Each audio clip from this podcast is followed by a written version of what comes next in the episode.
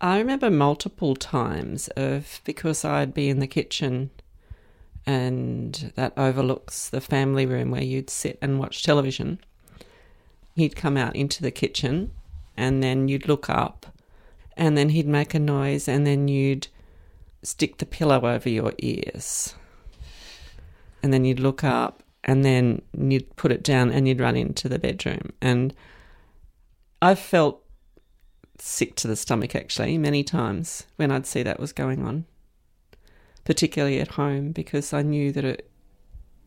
You just were not dealing with it at all, and he was oblivious.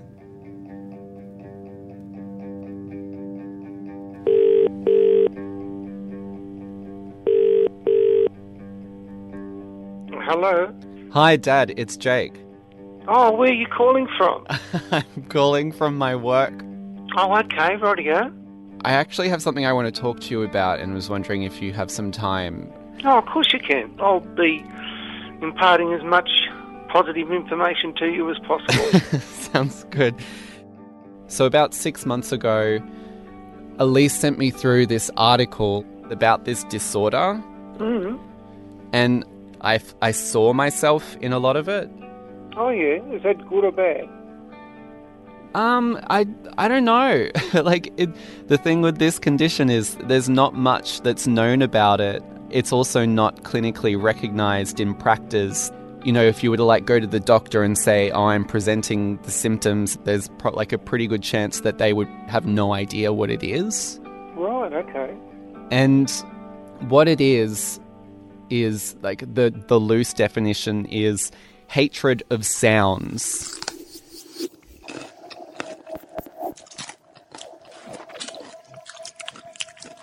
Wow. But it's not hatred of music or, you know, hatred of talking. It's it's this really kind of like visceral reaction to particular sounds. Um, yeah, well, when I'm standing in the kitchen talking to you, I I um suck saliva back in my mouth and you can hear it.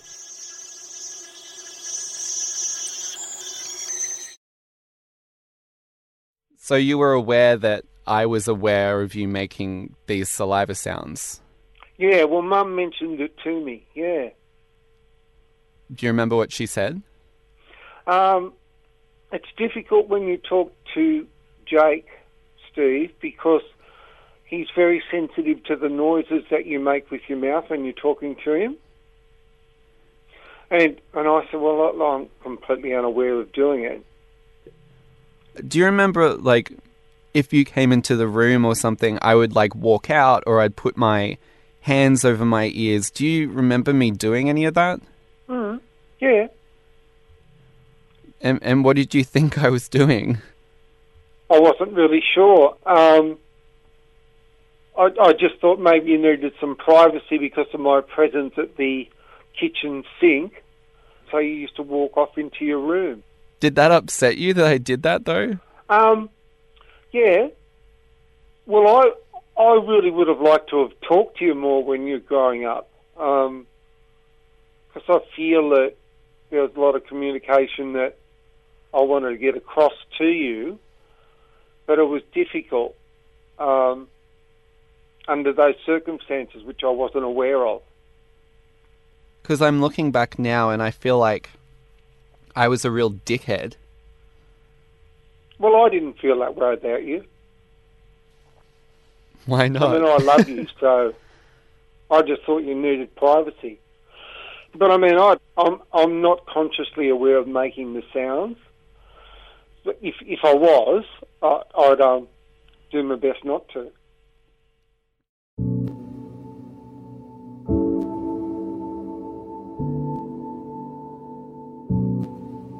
I'm Jake Morcom. Welcome to Think Health on 2SER and around Australia via the Community Radio Network. From when I was about five or six, my dad, my sister, and I would sit at the dining table during dinner and practice our multiplication tables. We did this on and off for a number of years until one day I remember I couldn't do it anymore. I couldn't sit at the same table as my dad. And that was because I began to notice the sounds he would make with his mouth during dinner loud chewing, his swallowing, and sucking saliva back into his mouth. I didn't find these sounds annoying, they enraged me. When I heard them, it was as if I could feel the blood running through the veins in my arms. My hands, legs would tense up and twitch. I was physically unable to sit there at the table and finish my dinner. But it didn't stop there. I used to worry about the fact that this was creating a a barrier, a big thing between the two of you because you couldn't handle being in the same room as him. So this is my mum, Lesley. If I was getting upset by the sounds my dad was making, I'd go to her. She was the one that I would vent to. What would I say? Would I be swearing? Would I be what? You'd be very uptight and you'd be saying, I just can't, I can't put up with it. I can't, I can't go out there. I can't sit in the same room with him. I just can't do it. I can't do it. But I didn't know what to do about it. Trying to explain it was not an easy thing to do. And I think he just, I did bring it up with him many times, but because he's unaware of making the noises, I think he just thought I was making excuses for the situation. I must admit, I thought you were probably over dramatising it a little bit. So you thought I was being dramatic?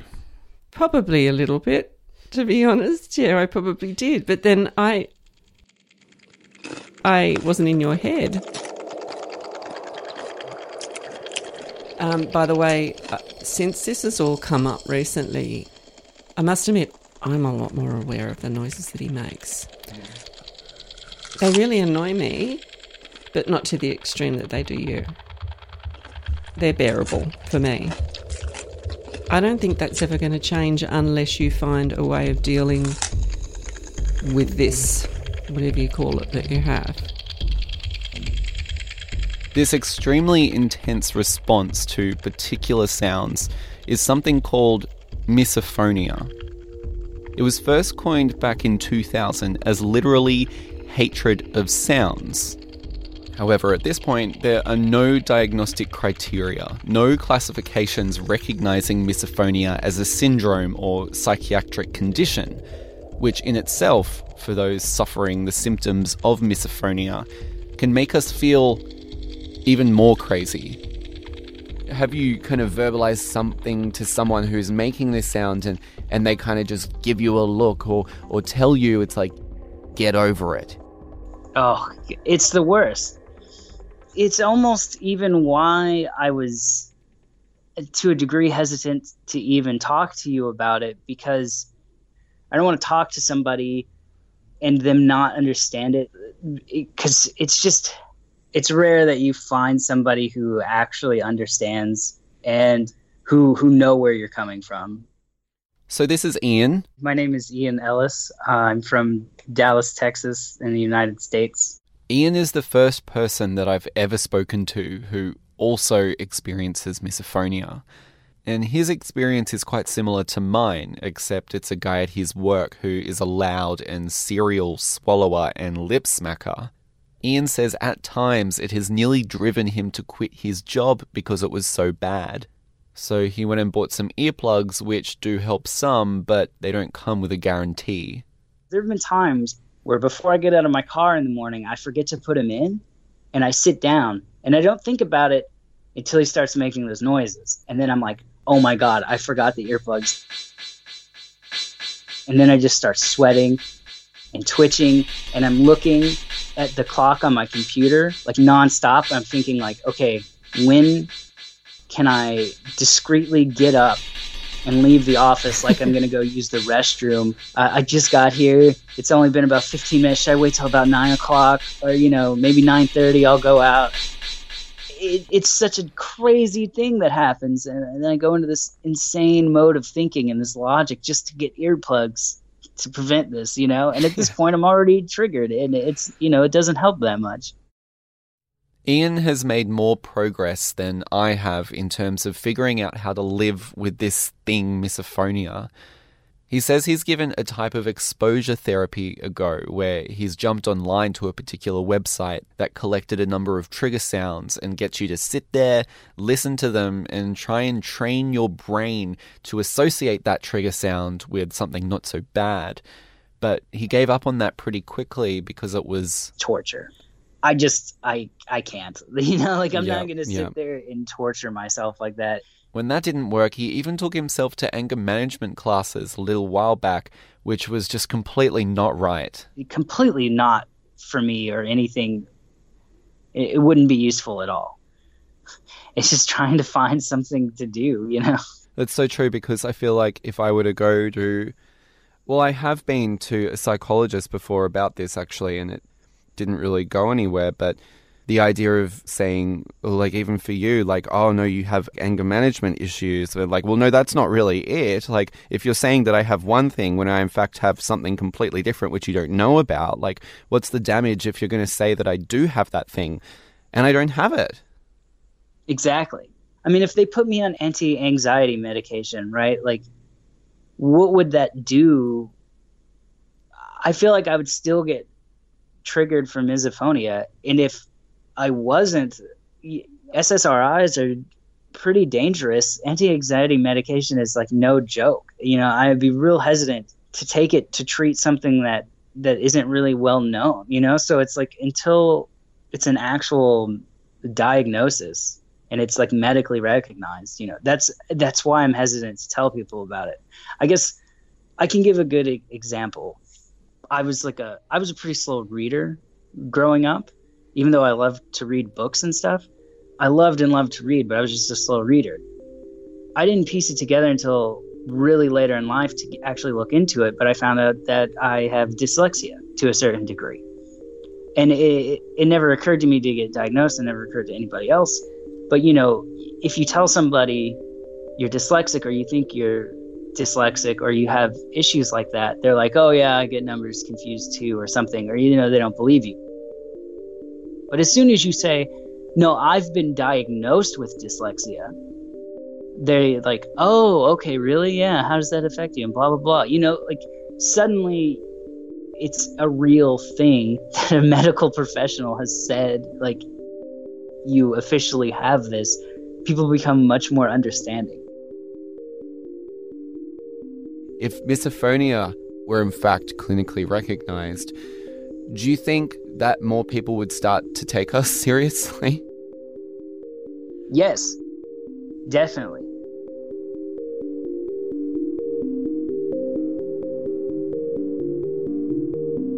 Coming up, should we really diagnose misophonia?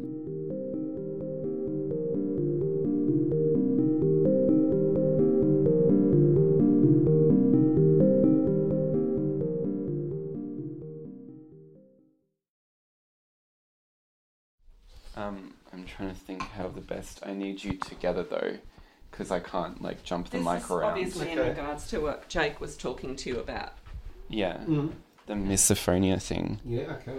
Um, I wanted my mum and dad to sit down together to hash out what had been years of back and forth conversations between me and my mum, trying to get her to tell him to shut up, and then my mum telling my dad to stop making the noises. I remember lashing out directly at my dad a number of times when I was young, but bringing it up in this sort of intervention style round table was a first for all of us.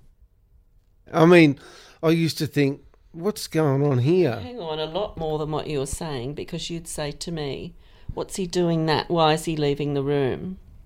You did. Mm. You used to get quite upset by it.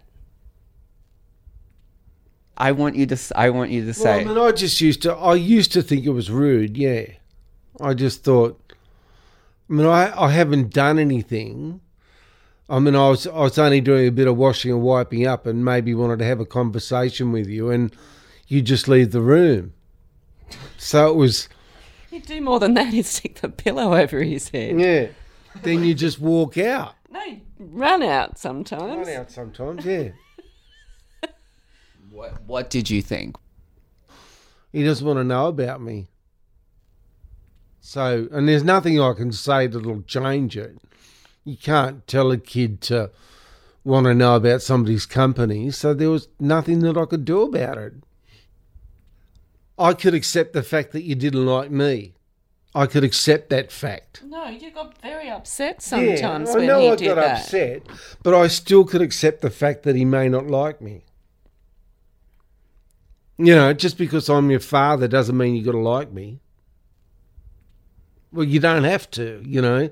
So I used to get really upset by it because I didn't know I was doing anything. But the other side of me is, well, if he doesn't like me, he doesn't like me. Just because I'm your father doesn't mean you're going to have any relationship with me. Doesn't mean you've got to. Doesn't mean you've got to. You know, you don't have to.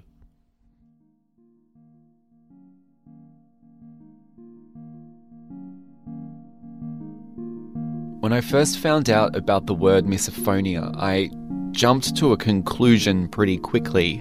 I remember thinking, oh my god, th- this is it. This is it. This explains everything. It was a massive light bulb moment. For the first time, I'm like, there's a name for this. There, there are other people who experience this. I've found the answer.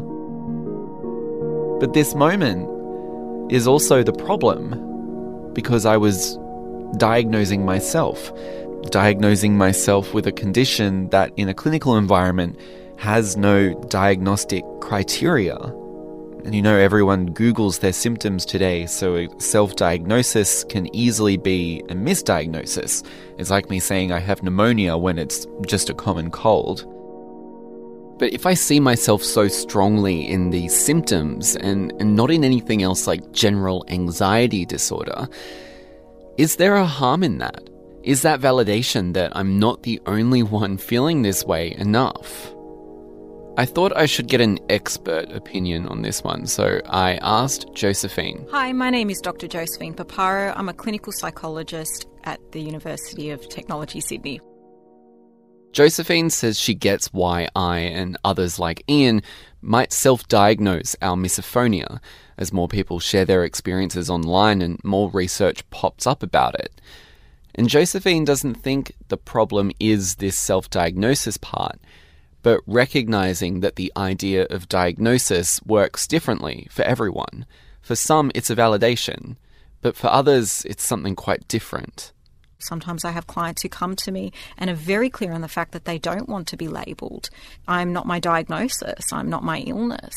And for other people, there's very real practical concerns they have. There's a lot of hysteria and fear around what the impact of diagnoses will have, for example, on life insurance and health insurance in the future, and whether it compromises access to those kind of services. And so there's a lot of concern about is this something I want on my medical record, and what are the implications of that? And for some, a diagnosis is absolutely necessary. So, for example, um, the Helping Children with Autism initiative from the Australian government, you need a diagnosis of autism spectrum disorder before the age of seven to get access to funding. In those cases, the issue of diagnosis, the stakes are higher, uh, and certainly in other cases where medication might be prescribed. Whether or not people would want a diagnosis for misophonia, the reality is we aren't at that point now anyway, because we don't understand enough about what causes it or what's happening in the brain to be able to diagnose it. But researchers are starting to get some ideas. Phillip Gander from the University of Iowa in the States was part of a research project that exposed 200 people to a group of typically annoying sounds and then some trigger sounds. So, annoying would be like the sound of traffic, and a trigger sound would be someone chewing loudly with food in their mouth. What Phillip's study found is that when exposed to a trigger sound, a connection between two points in the brain, and bear with me here, between the anterior insula and the ventrolateral prefrontal cortex, let's just call it the A and the V. The connection between A and V, this is where a lot of your information processing happens, so everything you see, hear, experience. Between A and V, a person who doesn't have misophonia is able to turn off this information and in the people with the misophonia, then this connection is wrong, essentially, or is broken, um, or the activity is is ramped up in a different way. And why does that happen? Why can't people who experience misophonia kind of shut down that hyperactive connection? We really just don't know. It'll take more research, but it lends to ideas uh, when which you'd have questions about of course is there a genetic basis to this sort of thing or is it just simply a learned response? And so the the learning hypothesis is not a bad one because this is often the case the people who suffer from this will be able to account being aware of this annoyance into childhood. And some people can even remember like the first time it ever happened and usually it's in relation to some sound generated by a family member in, in their childhood. Um, I don't know if that's the case for you or not, but it's it's a real thing that has a very clear set of responses in the brain that, that seemed very characteristic for us and very clear. Good, not crazy. Yeah, not crazy.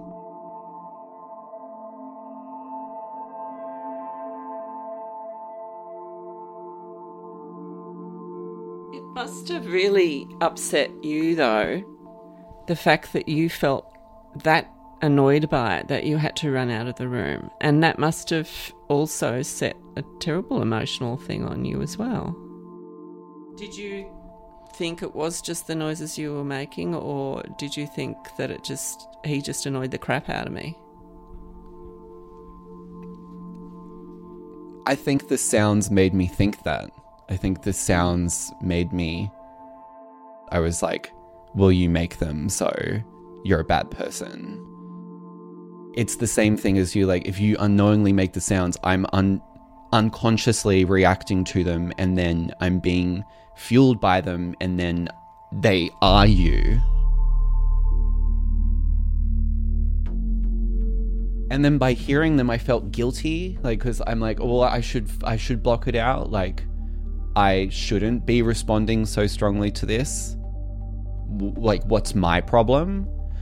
And then, Oh, and then I felt guilty because if it was brought up to you, then it's making you feel guilty because you don't know you're doing it.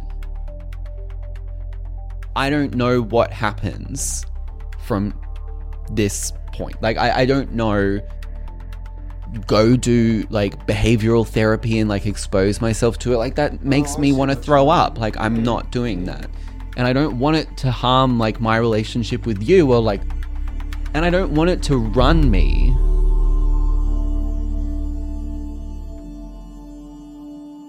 You might not stop making these sounds and that's fine. I might not know how to fix this thing or whether it's something that needs to be fixed and that's fine. But it's better that people become aware of it. You know, you can't do anything about it. It's something that sets you off as a person because you like music and that doesn't set you off. So it's obviously a condition that is real. Is something that people actually do suffer from and you do. So, I mean, I can't hold that against you.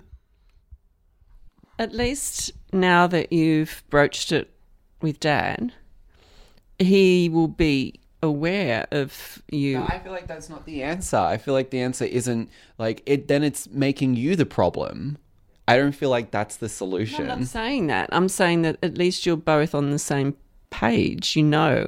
So dad will know the reactions that you have towards him sometimes won't be personal. They'll only will they be because you can't handle the noises that he's making.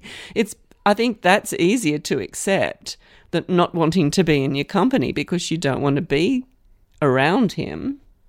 Yeah, it's a lot true? easier to accept. Yeah. I don't know if there's any solution to it, but at least being aware that you're not the only one. I think it's better than being in isolation. Because I used to suffer really badly from depression. And finding out that other people had it didn't solve my depression, but it made me at least feel that I wasn't alone with the condition. So I'd rather know about it and rather be educated than you not know that other people have the same condition. I feel really lucky that I could talk with my dad about this in the way that we did. but I will still sit there and I'll notice the sounds that he makes. And now I also feel more aware of them, like hyper aware. I'm not just noticing sounds that he makes, I'm looking out for sounds, maybe even made by other people, when I'm sitting on the bus, when I'm at work. I went into this thinking that I could potentially solve a problem, but in some ways, maybe I've made it worse. And so this has made me think about whether or not I would want a diagnosis for my misophonia or whether that would be something that would suit me. I don't feel like there are ways or methods at this point that would really help me deal with my misophonia, and so maybe a diagnosis wouldn't help that much either. But I'm not blocking that out. I'm not blocking out that maybe something like that could work for me in the future. And also, I'm trying to not block out my dad. I'll no longer be the young kid running around erratically trying to escape these sounds that nobody else cares about. I'll be the slightly neurotic and tense looking adult at the dinner table. But at least it's a start.